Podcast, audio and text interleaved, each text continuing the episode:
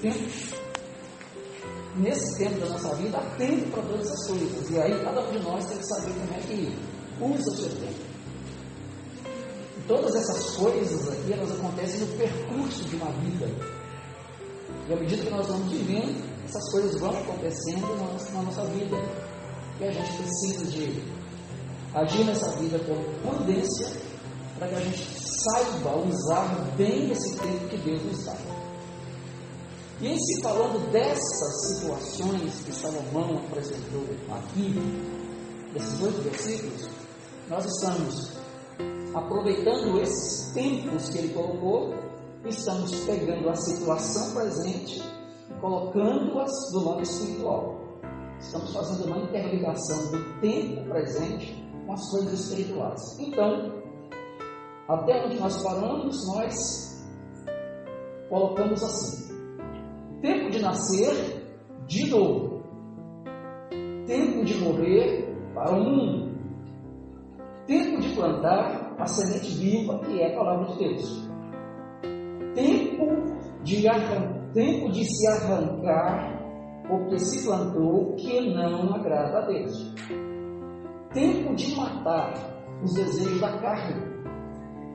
Tempo de curar as feridas da alma, tempo de derrubar os muros que nos separam de Deus. E aí nós paramos nesse texto. Tempo de derrubar os muros que nos separam de Deus. E aí nós lemos Isaías 59, 2, lemos Salmos 66, 18 e lemos Hebreus 12, 1. E paramos na questão de Hebreus, quando o escritor fala que nós temos que deixar o pecado, então de pé nos odeia, e deixarmos todo o embaraço.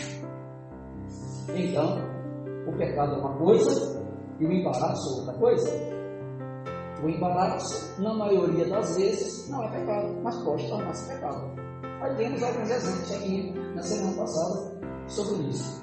E, tendo dado os exemplos, nós deixamos para hoje para nós usarmos uma história, uma situação real, um fato ocorrido, para que nós pudéssemos tirar lições daquela situação, para nós entendermos melhor como é que a gente deixa os embaraços.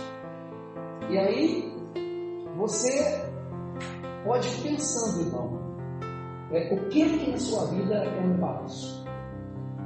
Por que, que não é um pecado propriamente cometido, mas algo que está te embaraçando? Nós nos lembramos que embaraçar é algo que atrapalha a nossa caminhada. Embaraços acontecem nos pés. Vez ou outra andando por essas ruas aí, e comigo acontece uma certa frequência, de repente, com uma dificuldade para caminhar, porque tem uma porção de ninho de papagaio no chão.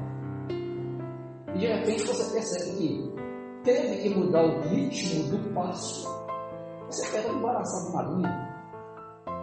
Aí você tem que parar, tirar a linha, ou esperar o abençoado puxe o papagaio você acaba de passar. Embaraços são coisas que impedem a nossa caminhada e é um estorvo, um impedimento para que a gente caminhe bem. Então você sabe qual é o embaraço da sua vida. E diante disso, nós queremos então ler Atos dos Apóstolos, capítulo 27, que vai tratar de um assunto interessante, uma história interessante, e queremos utilizar alguns versículos para nós tirarmos para nós essa lição. Impedimentos.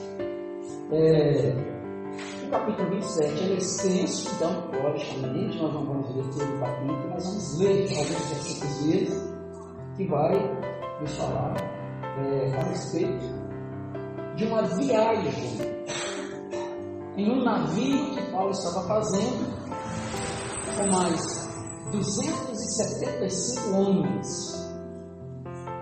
E dentre esses viajantes havia homens presos que precisavam ser transportados para uma outra região. E entre tripulação e passageiro havia 276 pessoas. nós vamos encontrar que um navio tem um peso é, é, extremo, são toneladas. O navio tem seu compartimento de carga, além da tripulação e dos passageiros. Então o peso é extremamente grande. Mas, no decorrer dessa viagem, é, nós somos informados que apareceu um vento, um tufão. E esse vento, ele bateu contra o navio, então a tempestade era extremamente forte. E os, os homens do navio, os marinheiros, a tripulação, fica desesperada, porque tudo indicava que todos morreriam. Porque não foi uma, uma tempestade que passou com um dia, ela durou vários dias.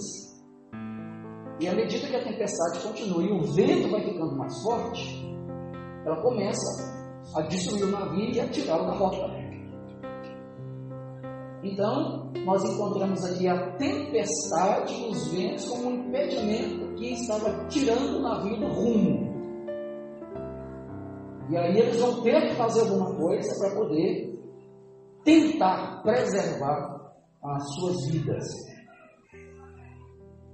Então a viagem era de Cesareia a Roma e eles precisam de desfazer-se de algumas coisas, de alguns carregamentos, para aliviar o navio, a fim de que ele não se afundasse.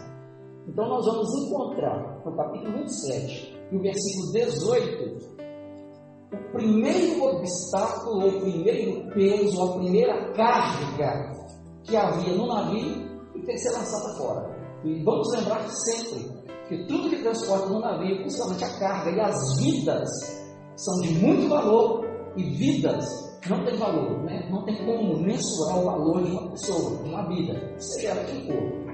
E eles vão ser obrigados agora, para que o navio não afunde, começar a aliviar o navio. E o primeiro que eles fazem é da carga, capítulo 27, versículo 18, por favor, vamos encontrar.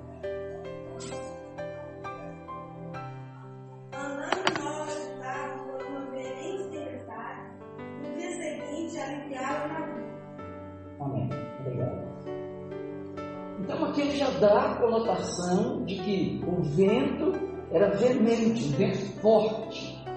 E esse vento estava empurrando o navio. No dia seguinte, eles tiveram que aliviar o navio daquilo que eles carregavam. Uma carga que havia no navio, na primeira lançada fora.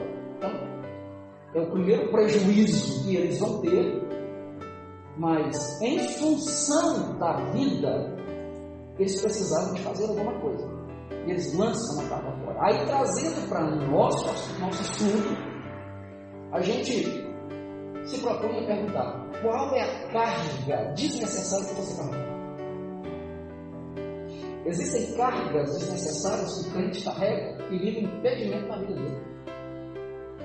Pensa em uma situação que você vem carregando que você vem lutando, que você já poderia ter resolvido isso, que você já poderia ter aberto mão, que você já poderia ter é, é, deixado essa carga de lado, porque só te faz mal. E às vezes, irmãos, nós lutamos conosco mesmo, esperando que Deus nos alivie de algumas cargas que Deus não nos colocou, fomos nós que nos colocamos debaixo delas. Então essas cargas espirituais, elas vão desgastando o crente, elas vão fazendo dia a dia padecer com sofrimentos que poderiam ter sido evitados. Então, além do pecado, essas cargas, aí você tem que analisar qual é a carga desnecessária que você está carregando. O que é que você está convivendo, está vendo, está fazendo, está permitindo, está se sujeitando com determinadas cargas que estão atingindo o cheio da sua vida por Deus, está impedindo você de caminhar bem, você já poderia colocar no fim nisso. Tem coisas e é para nós fazermos. Tem coisas que nós precisamos tomar uma atitude. Deus vai abençoar, Deus vai guiar, Deus vai dirigir, mas a atitude tem que ser nossa. Senão o tempo vai passando. Então, avalie aí qual é a carga espiritual que vem te oprimindo, que você sabe está fazendo você se distanciar de Deus, está sugando a sua força espiritual, está roubando a sua paz, está tirando a sua tranquilidade, está tirando até a sua fé. Mas você não quer largá-la. Precisa de largá-la, precisa de abandoná-la. Lembra do 467 da Paquistão? Solta o cabo da nau. A nau é o navio, a nau é o barco. O cabo. Ninguém consegue navegar seja no navio, no barco na canoa, se não soltar primeiro a corda que amarra lá no tronco, solta e navega. Então, eu sei qual carga que pode me atrapalhar. Você sabe o que é que tem te oprimido. E você pode abrir mão disso. Carga espirituais. Eles lançaram a carga fora porque era o meio de se. Então, tem coisas que você tem que avaliar com você e se dirigir a sua vida. Versículo 19, por favor, quem encontrar. E ao terceiro dia, nós mesmos, com as nossas próprias mãos, lançamos no mar a nação do navio. Amém, obrigado. Aí eles já vão para o terceiro dia de tempestade Lançar carga ao mar não resolveu, aliviou, mas não foi suficiente. E eles mesmos, os homens que estavam no navio, inclusive esses que estavam lá como passageiros, eles resolvem lançar fora a armação do navio. Toda aquela armação que está no navio, que dá sustento para o navio, mas que causa peso, que são muitas madeiras, que são muitos tecidos que estão ali, que são muitas cordas que estão amarrando, segurando, eles vão tirar toda a estrutura de cima do navio e lançar no mar. Aí o interessante é que Paulo está falando aqui, e Lucas registra o que Paulo está, está dizendo, é que ele diz assim: Nós mesmos, nem foi preciso de esperar que a tripulação fizesse, mas todo mundo resolveu colocar mão na obra para fazer as coisas mudarem. Nós mesmos, com as próprias mãos, lançamos ao mar a armação do navio. Um navio não vai conseguir navegar bem sem armação. Ele precisa das velas para fazer bem. Ele precisa de toda aquela estrutura que tem em cima dele. Mas, entre morrer e não navegar direito, é melhor não navegar direito e manter a vida. E é isso que eles estavam tentando fazer. Mas interessantíssimo aqui, todo mundo resolveu ajudar a procurar uma solução. Se a estrutura do navio para eles era um problema naquele momento, era um impedimento para o bom êxito da viagem, para que pudessem escapar da tempestade, da procela. Dependendo do vento e da tempestade, quanto mais velas tiverem lá em cima, quanto mais madeiras e mais cordas para amarrar, mais o peso fica acentuado. E a probabilidade dele virar é maior. Então, o que tem que fazer? Por fora. Então, nós vamos ver que em um determinado momento, no terceiro dia, no terceiro dia eles vão jogar no mar a armação do navio. Então a carga estava embaixo, já havia se jogado fora, agora o espírito estava na parte de cima. Então aí você tem que procurar o que é que está ao seu redor Se você já olhou lá dentro, e você já pode tirar o que estava lá dentro, te prendendo, te atrapalhando, olha agora ao redor. Olhe ao redor de você, tente identificar, e aí é muito mais fácil, você identificar o que é que está servindo de estorvo na sua vida espiritual, de impedimento, de embaraço. Olha ao redor e procura descobrir. E talvez você até saiba, irmão e irmã, o que é que está sendo um embaraço na sua vida, e isso vai te levar ao pecado, isso vai te levar a uma consequência maior, e você precisa de fazer alguma coisa. Imagine o que é que está para acontecer se você permitir que as coisas continuem indo como estão. Então, identifique o que está ao seu redor, o que está à sua frente, o que está do seu lado, o que está atrás. Resolva isso. E coisas que você precisa de tomar uma decisão. Então, internamente, aqui dentro, só eu sei e aí só você sabe. E você precisa de tirar isso, essas cargas. As coisas que estão ao nosso redor, essas armações são visíveis e que estão bem diante de nós, ao nosso redor, nos prendendo, a gente tem que lutar para jogá-las fora. Tem que abandoná-las. Jogá-las fora de uma maneira que elas não continuem sendo um impedimento para a gente caminhar. Às vezes a vida espiritual está pesada, está carregada, está difícil, mas por quê? Uma porção, uma porção de armações na vida da gente que já era para ter sido abandonado. Era para a gente ter desfeito disso. Se for de gente, já era para ter abandonado certas pessoas, certos amigos, certos parentes, Irmãos, existem pessoas que a gente até pode gostar muito delas, mas quando elas estão sendo embaraço na vida da gente, a gente tem que abrir mão delas. E aí não importa se ela seja parente minha, amigo minha, se eu gosto muito, mas eu tenho que abrir mão. Porque senão nós dois vamos naufragar. Então, esse cuidado o crente precisa de ter.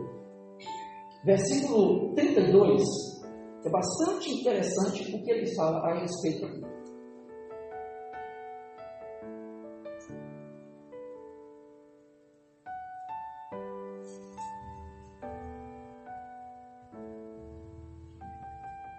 Versículo 32. Então, os soldados cortaram os cabos do papel e o deixaram cair. Amém. Obrigado. O que é batel, Márcio? Alguém sabe isso? Batel é o barco ou bote salva-vidas. Ele fica suspenso no navio enquanto o navio está indo. Num caso de extrema necessidade, coloca-se as pessoas no papel, corta a corda e as pessoas conseguem fugir. Se por alguma razão o navio encalha e precisa de socorro, vão para salva-vidas, eles navegam até um local, local mais próximo para pedir ajuda. Eles desfizeram-se do único meio de se salvar porque ele era um peso no navio. Eles cortam a corda e deixam ele cair. Esses homens estavam perdendo a esperança de viver. Há muitos dias que não fazia sol, cansados, sem ver uma solução.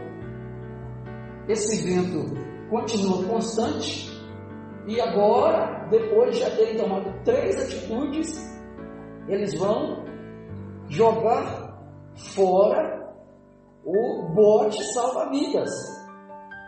Os soldados do navio cortaram os capos do batel e o deixaram cair. Às vezes, irmãos, a gente está procurando salvar a nossa vida do nosso jeito. Às vezes a gente está querendo se preservar na nossa maneira. E a nossa maneira nunca é a melhor. A maneira de Deus é que é ideal. E a maneira de Deus está descrita aqui na Bíblia. Então, tem algumas coisas na vida da gente que podem ser muito preciosas, que podem ser muito boas, que podem ser muito estimadas, que podem ser muito importantes. Mas chega um momento que você precisa de deixar ir. Você precisa de cortar. E deixar ir. O bote salva-vidas era o único meio de salvar vidas. É claro que ele não salvaria todo mundo. Salvaria uma pequena parcela, mas salvaria.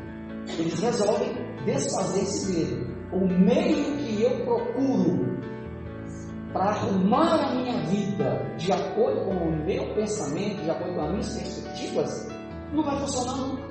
E é por isso que tem coisas que não dão certo. A gente quebra a cabeça hoje, quebra a cabeça amanhã, passa um ano vai quebrando a cabeça e, e, e acha que Deus não está falando e Deus está falando, mas a gente não toma a atitude que deveria tomar.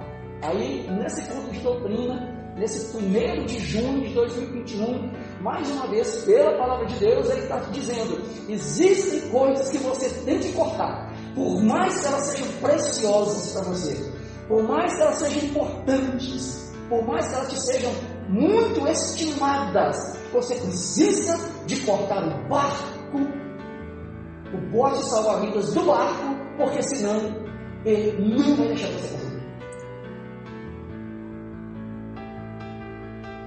E às vezes a gente diz assim: eu preciso, Senhor, de uma resposta, eu preciso, Senhor, me dar uma solução, porque eu não posso tomar uma solução de mim mesmo, eu preciso de fazer. Aí, a gente está no cu. É uma palavra simples como essa, mas é a palavra de Deus. Aí, você vê que Deus está nos conduzindo para a gente usar a situação que nós estamos vivendo no momento para poder salvar a nossa vida de acordo com a orientação divina. Eu tentar do meu jeito não vai me salvar. Eu tentar da minha maneira não vai resolver, mas a maioria das vezes a gente quer fazer do jeito da gente. Porque a gente pensa que do nosso jeito é o melhor. E na verdade, às vezes a gente não quer muito que Deus fale nada, porque talvez o jeito de Deus é diferente.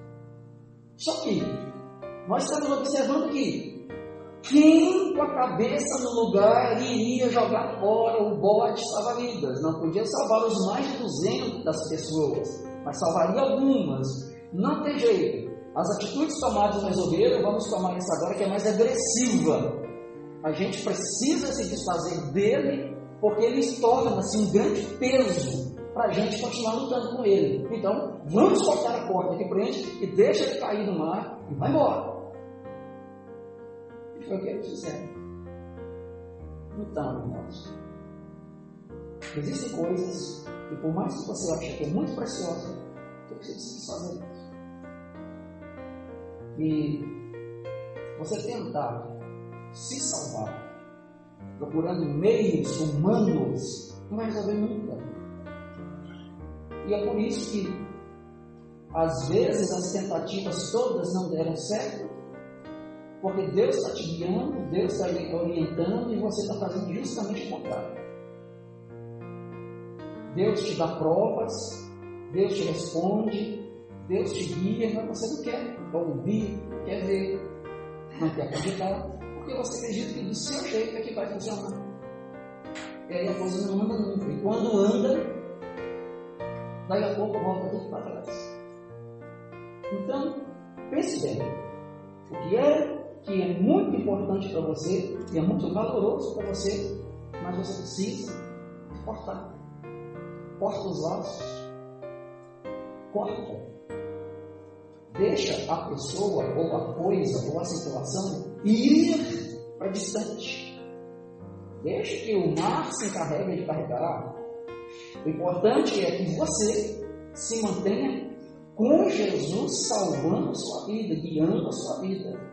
As outras coisas ou outras pessoas, deixa que vão. E talvez seja ruim ouvir isso, mas não tem outra saída. A saída é essa. Às vezes a gente é, fica esperando algo grandioso acontecer para a gente ter uma certeza que é aquilo que Deus quer. Então, estamos aqui nessa noite. É algo grandioso como a Bíblia, que nós estamos estudando e que nos orienta a fazer isso. Então, tem decisões, tem atitudes que elas precisam ser mais agressivas.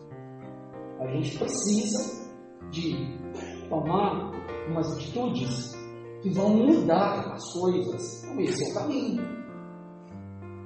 Você procure fazer isso enquanto você pode. Vamos lá, versículo 38. Mais uma atitude que eles tomam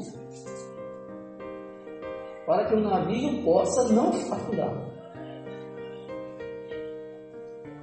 E feitos com a comida, aliviaram o navio, lançando o trigo ao mar. Amém. Obrigado. Eles agora vão ter que jogar fora a carga mais preciosa, o trigo. E esse pessoal do passado, e muito especialmente esses povos é,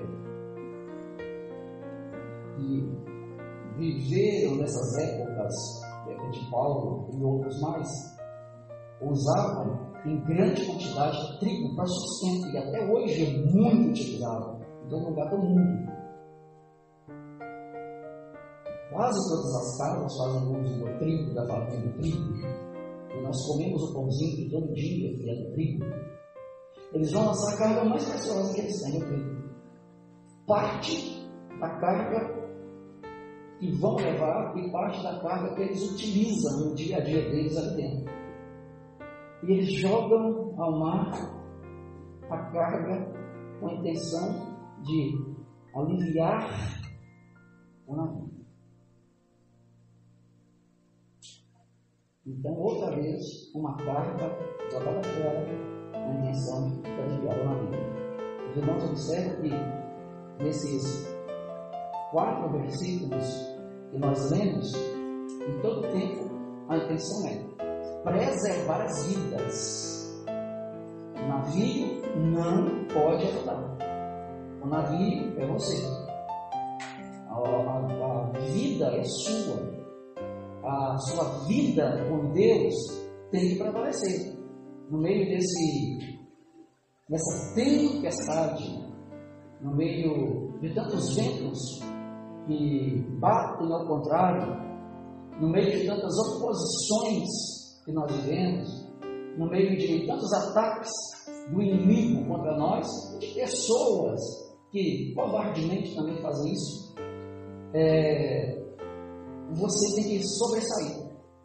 Você precisa de permanecer firmado em Jesus, crendo nele, que a tempestade passará em algum momento, mas o que você precisar de fazer para preservar-se, você precisa de fazer. E a gente vive numa época difícil, mas sabemos que quem cuida de nós o tempo todo é Jesus. E Jesus continuará nos guiando, nos guardando, nos protegendo, mas eu tenho que também fazer aquilo que me cabe. Então eles vão jogar o sustento deles fora. Eles precisam de tomar essa atitude para salvar a vida. Então, mais uma vez, tire as cargas que você está carregando. Mesmo aquelas que podem, de alguma forma, te trazer sustento. Mesmo aquelas que, de alguma forma, podem estar te provendo alguma coisa se isso está impedindo sua vida com Deus, sua comunhão com Deus, e você sabe que isso está te levando a um embaraço, e esse embaraço vai fazer você pecar, joga fora. Mais vale você preservar-se para a vida eterna do que se perder aqui um pouco. O versículo 41 ele vai nos dar uma outra informação que não deixa de ser muito importante também. Por favor, quem encontrar.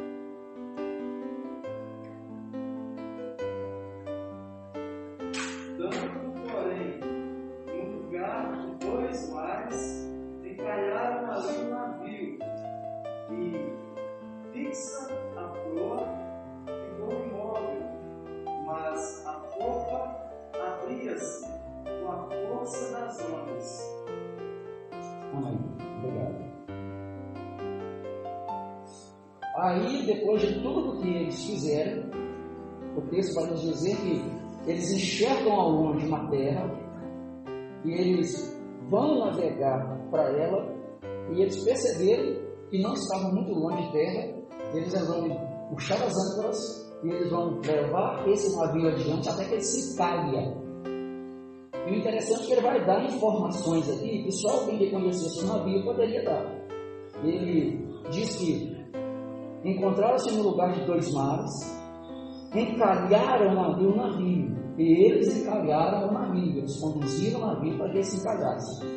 Fixaram a proa, ficou imóvel, ela abria-se com a força das ondas. A água ainda era muito forte, a água ainda era violenta.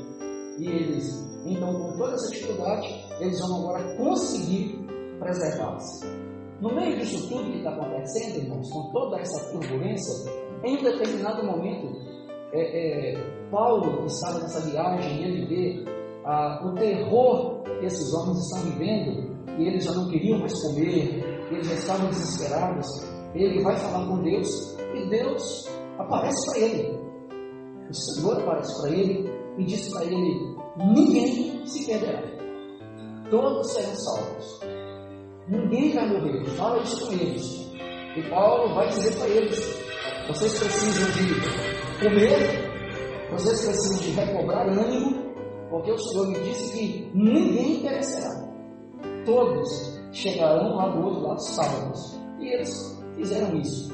E, de fato, logo depois, eles conseguem é, assim chegar no tempo. Irmãos, nós precisamos de continuar crendo, mesmo quando tudo parece difícil ou impossível.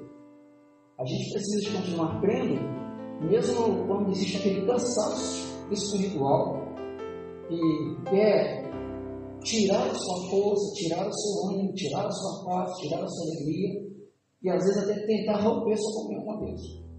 Se você está lutando para ser um crente fiel, se você está procurando sacrificar o seu homem, é, essa natureza humana, querendo sacrificar esse homem que deve permanecer morto, ele não pode ressuscitar. Se você está lutando com o objetivo de entrar na Terra Santa, se você tem o objetivo de chegar no céu, você precisa de permanecer firme diante de todas as adversidades. Você precisa de ter ânimo nesse momento difícil que todo mundo passa e a igreja também está passando. Você precisa ter ânimo. E aí eu me lembro de Jesus porque ele disse: Mundo tereis aflição, mas de bom ânimo. Nesse mundo. E enquanto nós vivemos aqui, teremos dificuldade, mas o tempo que nós vivemos aqui, nós também teremos Jesus conosco. Jesus nunca vai embora, Jesus sempre estará conosco para nos ajudar a vencer. A questão é que, quando as forças começam a faltar, começam a minguar, você precisa de correr para Jesus, desesperadamente, pedir a Jesus que te salve e não te deixe perecer. E Ele fará isso. Sempre Ele fará, sempre nos socorrerá. socorrerá. O importante é que nessa viagem rumo ao céu, que nós possamos ir nos desfazendo de todos os empecilhos que essa vida nos apresenta. Que nós possamos enxergar isso, que nós possamos perceber que nós estamos a tempo de reverter essas situações. Então, vamos fazer isso enquanto nós podemos fazer. É, versículo. É, nós falamos de tempo de derrubar os muros que nos separam de Deus. O próximo versículo que Salomão diz no capítulo 3 é tempo de edificar. Edificar uma vida santa, pura e de obediência a Deus. Edificar é construir. E a gente precisa de preocupar que Nada mais é importante do que viver uma vida de temor a Deus, de santidade, de obediência a Ele. E isso eu consigo estudando a palavra e orando. Isso eu consigo obedecendo a Deus, fazendo aquilo que Ele me manda fazer, temendo o nome dEle. A gente está vendo a vida de muitos irmãos cristãos se desfazerem muito rapidamente por causa é, do fato de que eles não estão levando mais em conta a vida de santidade, a vida de temor e de obediência a Deus. Se é isso que agrada a Deus e é exatamente isso que eu não faço, com certeza a vida espiritual ela está regredindo. Então eu tenho que lutar para isso, eu preciso de temer, eu preciso de obedecer a Deus. Provérbios capítulo 4, versículos 25 ao 27. Por favor, quem encontrar aí para nós. Provérbios capítulo 4, versículos 25 ao 27.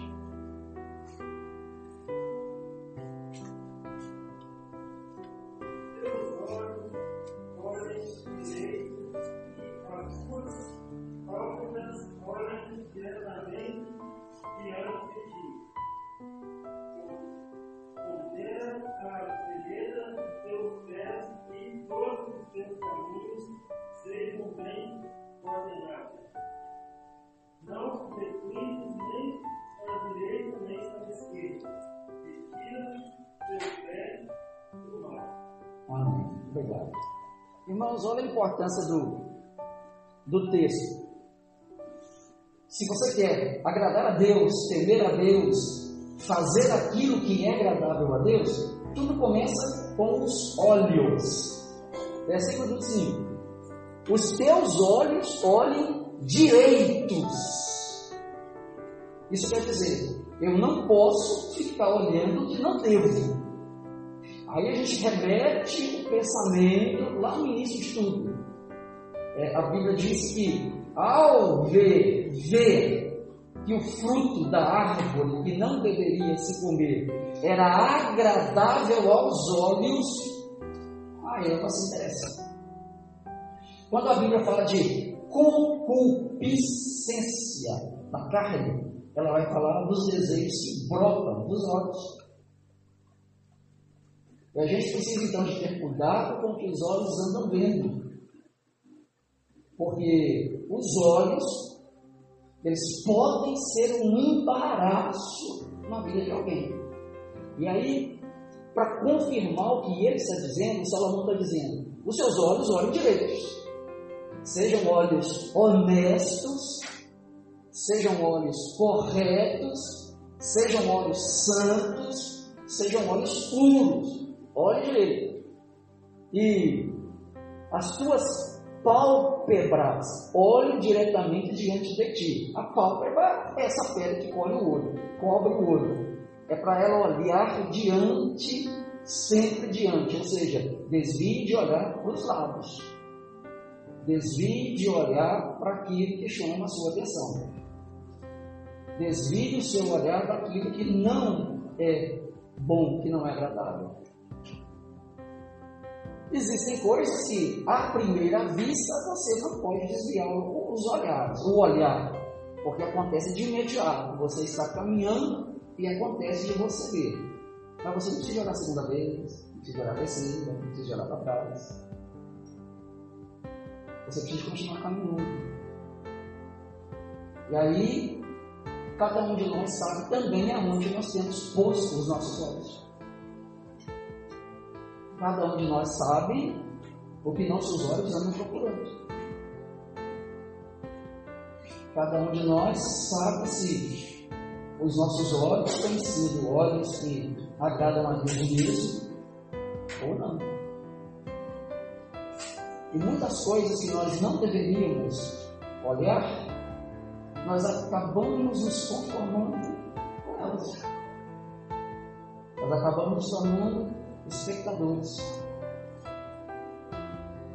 Então, os seus olhos olhem diretamente diante de ti.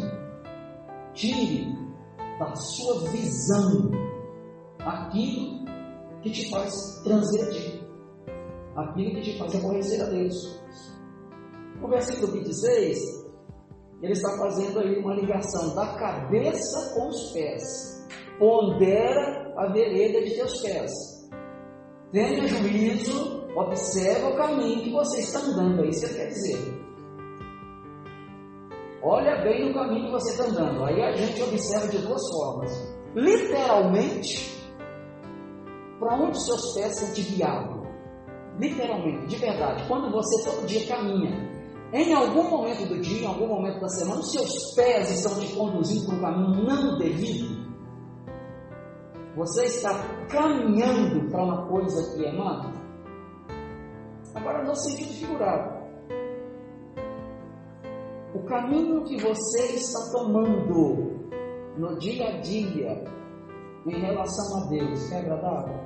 Você está andando por caminhos que te aproximam de Deus? ou te afastam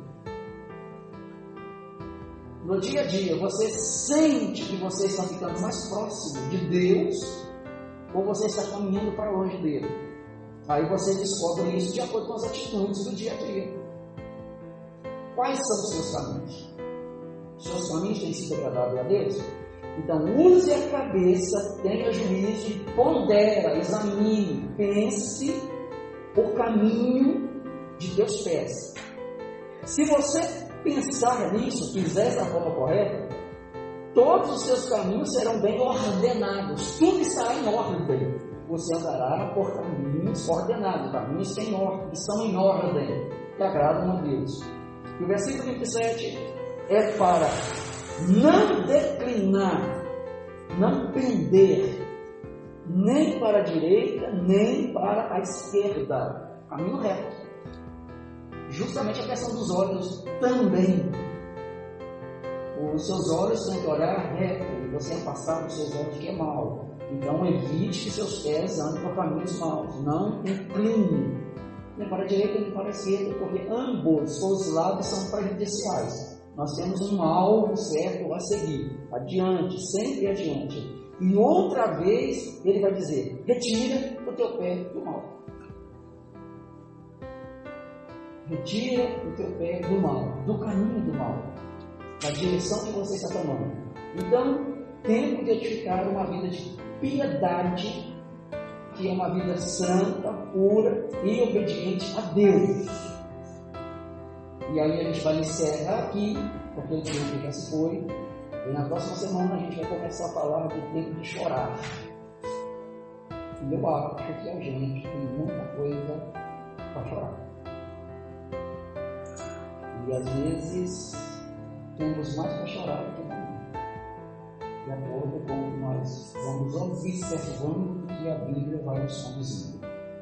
Mas então eu espero, em nome de Jesus, tanto eu quanto você, possamos remover os impedimentos e edificar uma vida que agrada a Deus todos os dias. Isso é algo que feito todos os dias. Não adianta eu prometer para Deus hoje e orar para Deus eu passar o dia de hoje e amanhã não fazer isso de novo. Amanhã eu tenho que prometer para Deus e fazer de novo.